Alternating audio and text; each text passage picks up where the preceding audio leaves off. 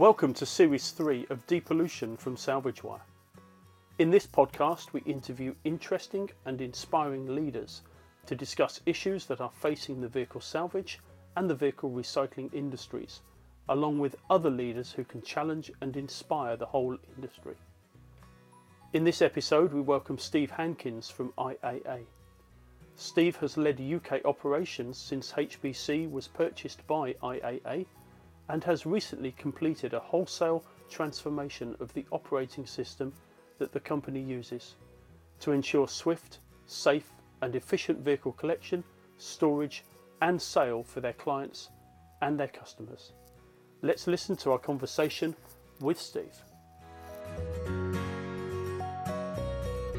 Steve, welcome to the Depollution podcast. Thank you so much for taking the time to be part of this.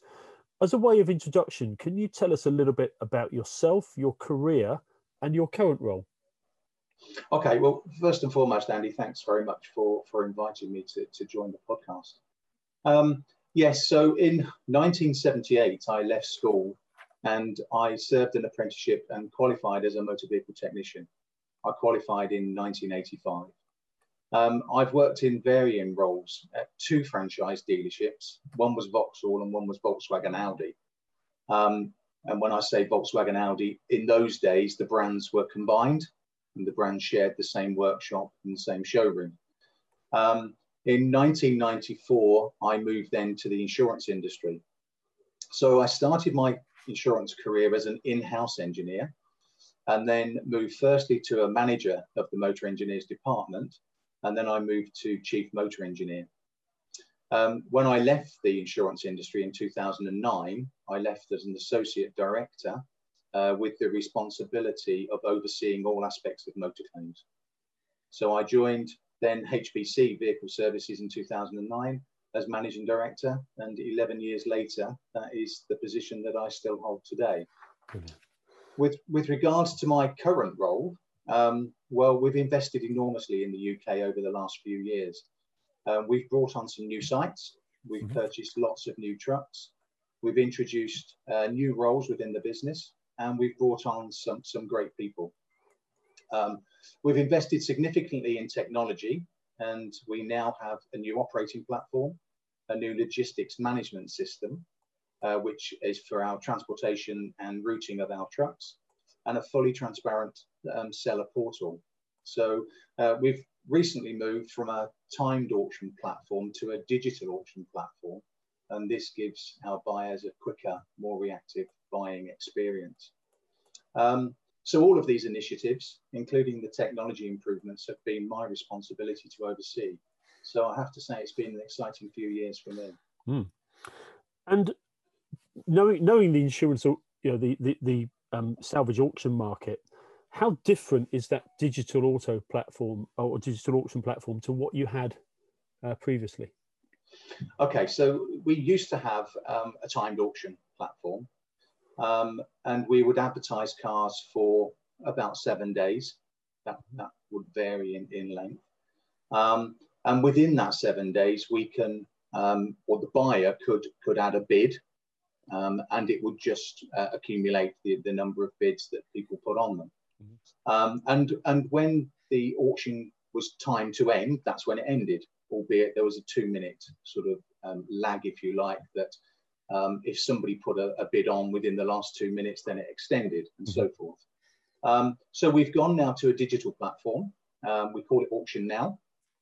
Um, and what it is, we still advertise the cars for a period of time. And buyers and bidders can put pre-bids on them, but the actual auctioning of a vehicle now is live, mm-hmm. and it's it's done physically, mm-hmm. um, online, and um, the, the the whole experience will probably last about 90 seconds. So yeah. the auctioning of the vehicle is very, very quick. Yeah. yeah. And and if if you've put a bid on on the um, on the vehicle, do you have to be in the live auction to to you know watch it, or or is is is everything done automatically for you? Um, it's both. So you can put a pre-bid on, and yeah. you can put a bid on uh, your highest amount, mm-hmm. and then the system will automatically bid for you. Yeah. Or you can be present on the online auction and bid manually according to right. how far you want to go. Brilliant. Okay. And you mentioned a, a logistics platform. Um, uh, what does that achieve? What does that do for you? Okay, so so that's um, a, a, Dutch company that we involved, um, and what it gives us is better routing. Right. So it's a capacity planning, and it gives us routes throughout the country, um, so that we can plan the truck routing, what they're going to collect, uh, how they're going to collect them, and so forth. Okay. As you know, you know you have to you have to arrange for certain cars to go in certain positions on the mm-hmm. truck. Mm-hmm. Um, so all, all of that transportation system will allow us to do that. And I, I assume that the drivers have got P, uh, PDAs or tablets or something in the cab that, that's that's helping them. They have PDAs. Yeah. So PDAs will give them their work, but it won't give them their routes. Mm-hmm. So the transportation system will give them the route, mm-hmm. um, and the PDA will, will just give them the work that they have to collect, the condition that it's in, the make, the model, the address, yeah. and so forth. Yeah, brilliant. Lovely.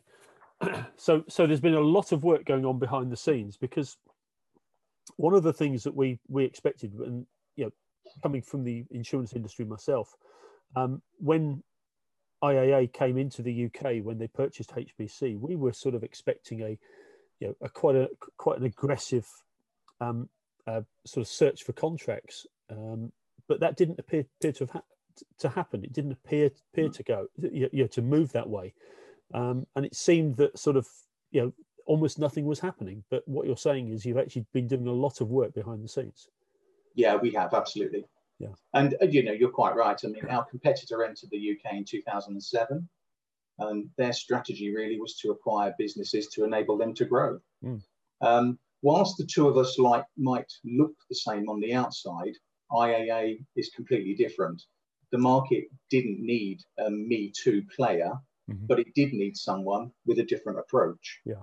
Um, and we approached the market in a very in a very new way. And again, this comes back to our um, technology and innovation. So um, we embarked on a journey which involved bringing customers along the journey with us, right. using our technology to give those customers exactly what they needed. And our strategy was really around challenging the norm uh, rather than following the norm. Mm-hmm. Um, so if I can give you an example of our sort of value creation through technology, then this would be our 360 degree yeah. um, platform viewing process that we introduced at the end of last year. Mm-hmm. So with certain criteria in place, um, each car that we advertise online um, will have gone through our 360 degree viewing process. It's not just a simple walk around video. It's a virtual reality experience and as close as possible to actually um, viewing the vehicle. Right. Um, you can stop it, you can zoom in, you can zoom out as you please. So that gives you the benefit of identifying any usable parts mm-hmm.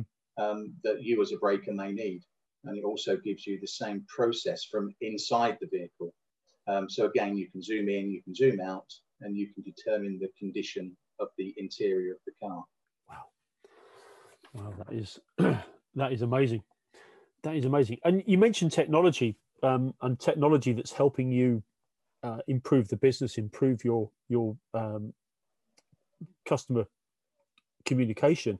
But what about the technology in the vehicles themselves and the complexity? Um, you know, how do you see that this is is changing the work that you do and and and the um, and, and the effort that you've got to put in to actually getting data and information out to out to your clients how do you see the changes over say what the vehicles were like 10 or 15 years ago? Oh i mean there's been a huge change. Absolutely. And again you know this this comes back to the technology that that we deploy and the technology in the vehicles. Mm. um, you know i mean the, the, pandemic really like any every other business has, has had to take immediate steps to to um, safeguard staff and everyone attending the site. Um, you know, we stopped um, physical viewing on site. Um, and again, the 360 degree viewing process that we, we implemented has taken place, at the place of that um, mm. on site physical viewing. Mm. Um, you know, technology is fascinating at the moment. Um, you know, we are a technology company mm. and we are developing lots of technology as we speak. Yeah, and and what are you doing particularly regarding um, high voltage electric and hybrid vehicles. Are you doing anything to educate your your team, your drivers, your staff, but also your customers about these vehicles? Um, absolutely, we are. Um, we we have a training scheme that is running at the moment, um, educating our drivers and our staff on how to handle electric vehicles. Mm-hmm. I can't say that we do anything at the moment with customers, um, but um, it certainly is on our radar to look at. Yeah. yeah. But we have a full training program ongoing as we speak. Brilliant. Now, obviously, start of the year we had, uh, as well as a pandemic, we also had Brexit. Um, how has that changed the marketplace for you uh, regarding, you know, customers, uh, uh vehicle export, overseas customers, and things like that? Okay.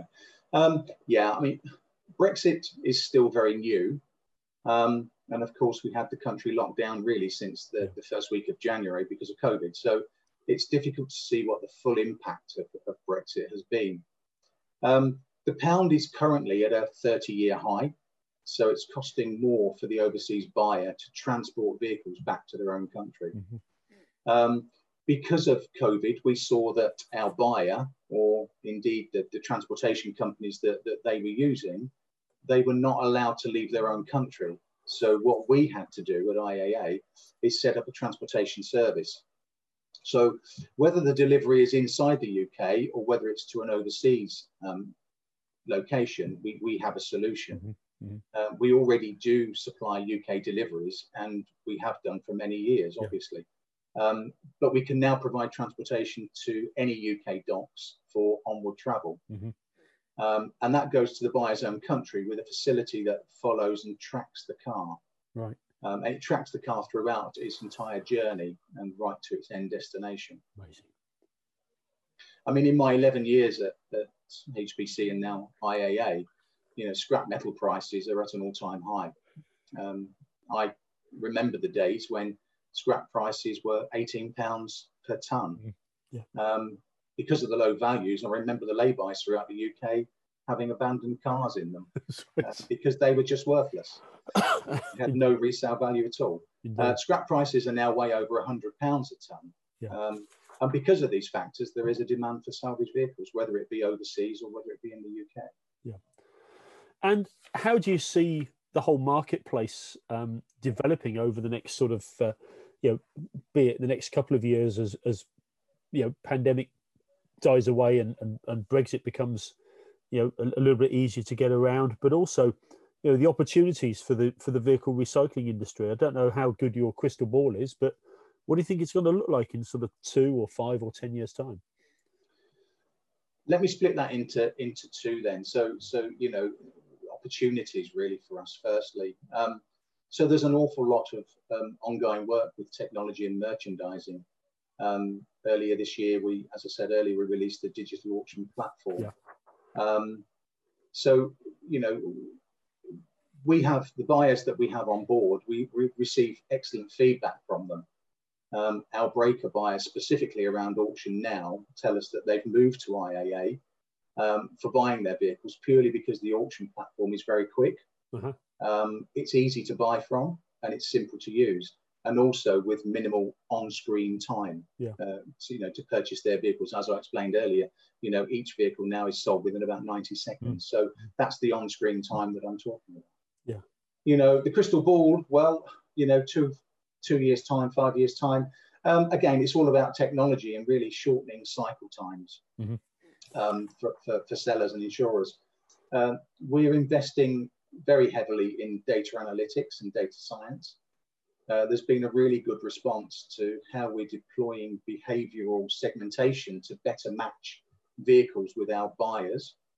Um, and, and also, we've had our data science team present to several of the UK uh, major motor insurers. Um, the reaction from insurers has been remarkable. Uh, and then, really, electric vehicles and hybrids are going to play a significant hmm. part in our transportation. And you know, moving forward, that's not just cars, but that's trucks as well. Yeah. Yeah. Um, clearly, it's got a way to go. Um, to my knowledge, there isn't a circular supply chain for battery disposal in the UK. I think there are.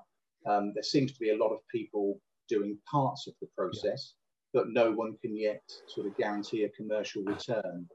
like you can with salvage. So um, these initiatives are moving forward. I think they're moving forward because of government uh, funding, but um, clearly the motor industry will be a very different animal in five to ten years' time. Yeah. Now, can I go back on a little bit? You said said said just now. You said behaviour segmentation. Mm. Can you explain that in a bit more detail as to exactly what what that achieves? Okay. Um, so so yes, this is about um, the the behavior of buyers and what they actually purchase. Um, so whether they purchase electric vehicles mm-hmm. um, or hybrid vehicles or um, you know the, the, the, data science behind it. So it's placing the right vehicle with the right buyer. Right.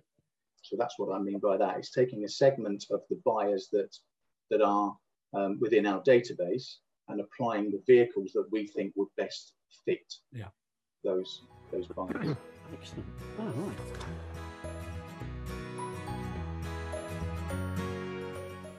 We'll come back to our conversation with Steve in a moment.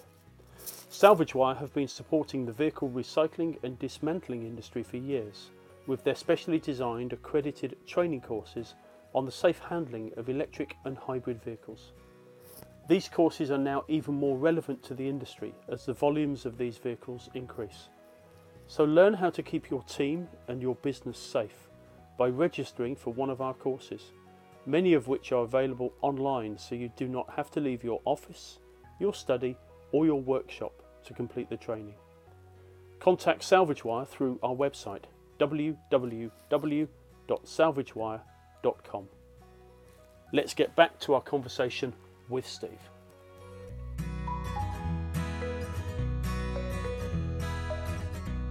Now, reclaim parts is is a hot topic once again, and uh, it looks like there's a true desire within the industry to make it work. We've got the uh, VRA certification um, and the eBay part certification program.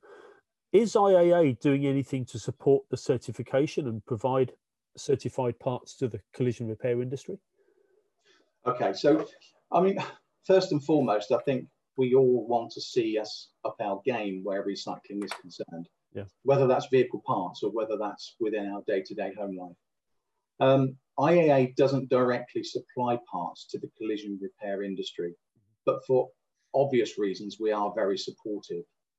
Um, IAA is one of the largest suppliers of reclaimed parts into the market through the sales that we make to vehicle dismantlers. Yeah and vehicle dismantlers are some of our biggest customers. Mm-hmm. Um, reclaimed car parts clearly aligns with our um, overarching objective to maximize the value of a vehicle over its lifespan.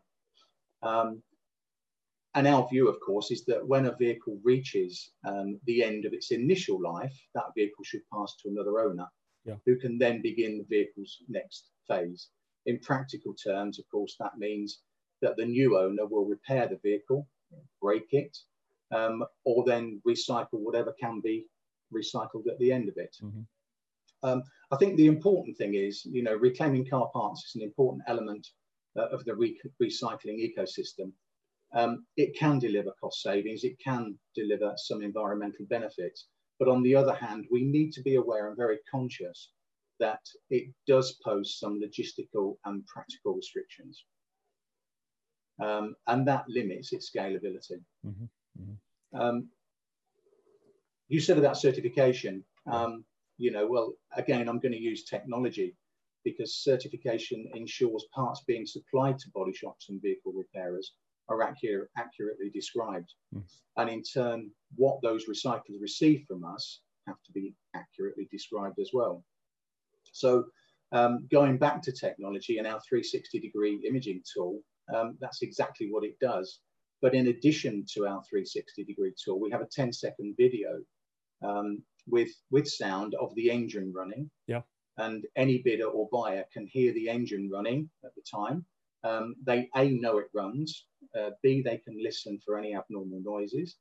Um, and what we're doing here really is, is giving the buyer peace of mind um, that what they are buying is what they expect to get at the, when it's delivered or when it's yeah. collected, and it actually de-risks the purchase. Amazing, Really, really, really, really good. Really good. Um, I, I, being being an electric vehicle specialist, I've got to pick up on when you say you know you, you get a 10 second video of the engine running. Hmm. Um, we're going to have to drop that when we get electric vehicles, aren't we? That might be a bit difficult. yeah, absolutely right. Yeah. This is this is here and now. Yeah, okay. we, we, will come up with something to uh, to justify the electric yeah. vehicles. yeah. Now, obviously, you, you you are selling you're selling vehicles to to a very large marketplace, and you've got a number of different types of buyers who are coming to IAA for different reasons, whether they're coming to buy salvage, to export, to break vehicles, or whatever.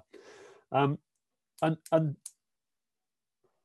they all we've all got to sort of fall into what the government says and what legislation says about how we deal with these vehicles, how we treat these vehicles. Is there one thing that the UK government can do that would make your life or the life of IAA so much better? Okay, um, I think I think it's probably wider than just um, you know what um, what would make IAA's life better. Um, I think the government has to do more to protect the public. Um, you know, the salvage industry has been under scrutiny now for, for many years. Um, a suggestion a few years ago was that vehicles should be repaired by certified repairers only. Um, and at that time, you, you will remember we had the PAS 125 accreditation. Yeah. Um, and there was a campaign around where they were suggesting that salvage vehicles should be repaired to PAS 125 standards. Um, to my mind, that was that hill was just a bit too big to climb. Yeah. Um, so I think you know probably not so much to do with recycling, but relates really just to salvage. Um, one scheme that has been debated previously, and it has been mentioned on one of your earlier podcasts, in fact, is that if a vehicle is written off and it's given a category, then your MOT is null and void. Yeah. Um, and I think that's a good idea. And of course, that will require the repairer to obtain a new MOT certificate uh, before the car is re-registered and then resold.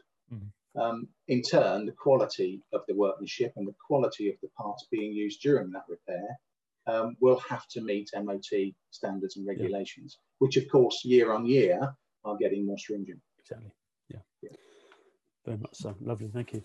Now, you've held and, and you, you you highlighted your your career, you know, within the uh, the retail side of the industry, the insurance side of the industry, and now and now with with HBC and IAA, and you've held a number of different positions across your working life. You've obviously not sat back and rested on your successes.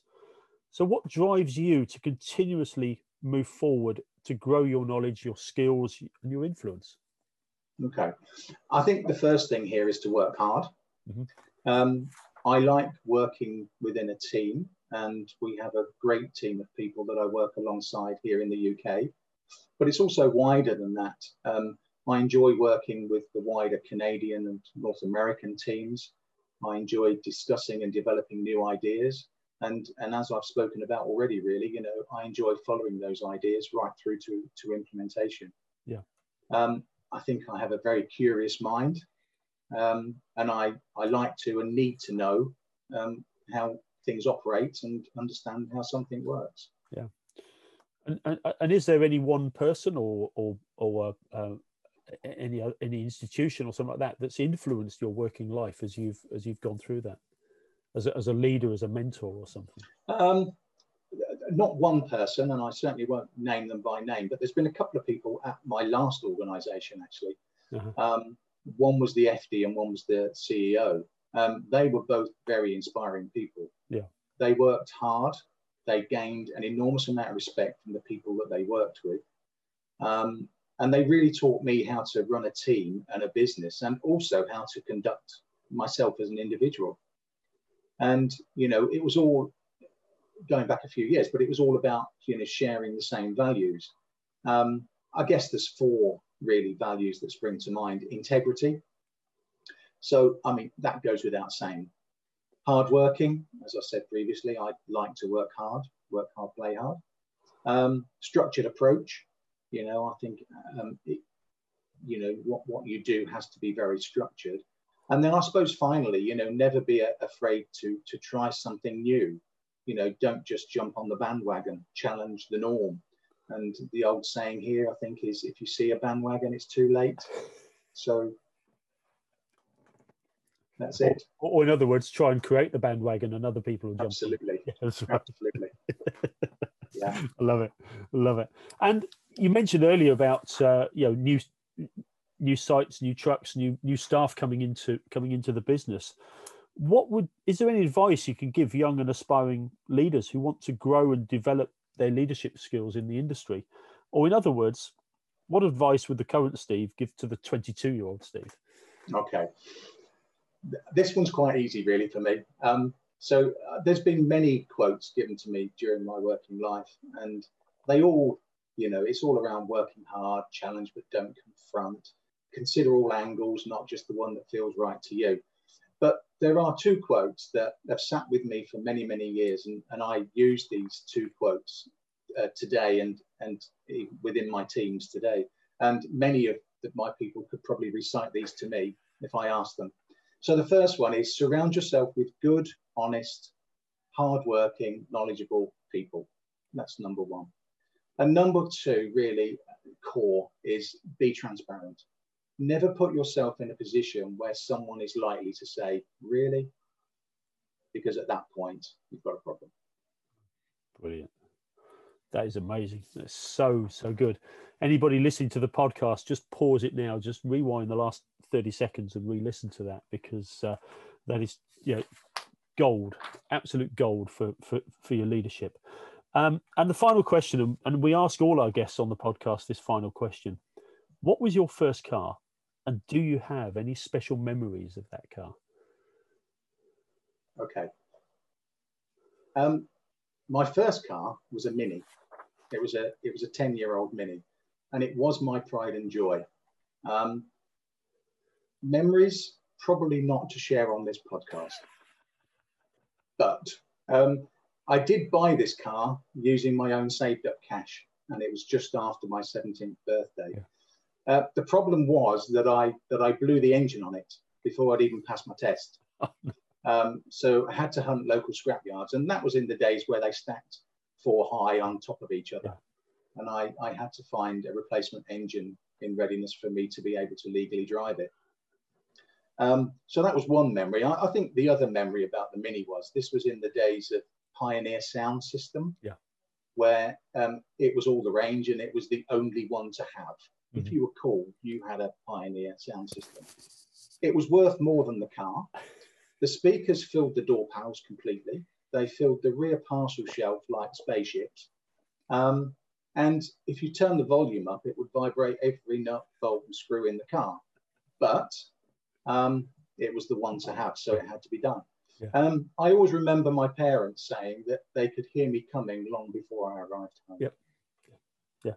Uh, funny enough, I actually got the same from my parents as well. Absolutely. Brilliant. That is amazing. Steve, that has been really, really good. Thank you so much for taking the time to talk to us. My pleasure. Thanks for the invite. A big thank you to Steve for his time and his knowledge. You will find more details on IAA in the notes for this episode. Please subscribe and take the time to like and share this podcast with your friends and colleagues. And please give us a rating. And we look forward to seeing you on our next podcast. Have a great day.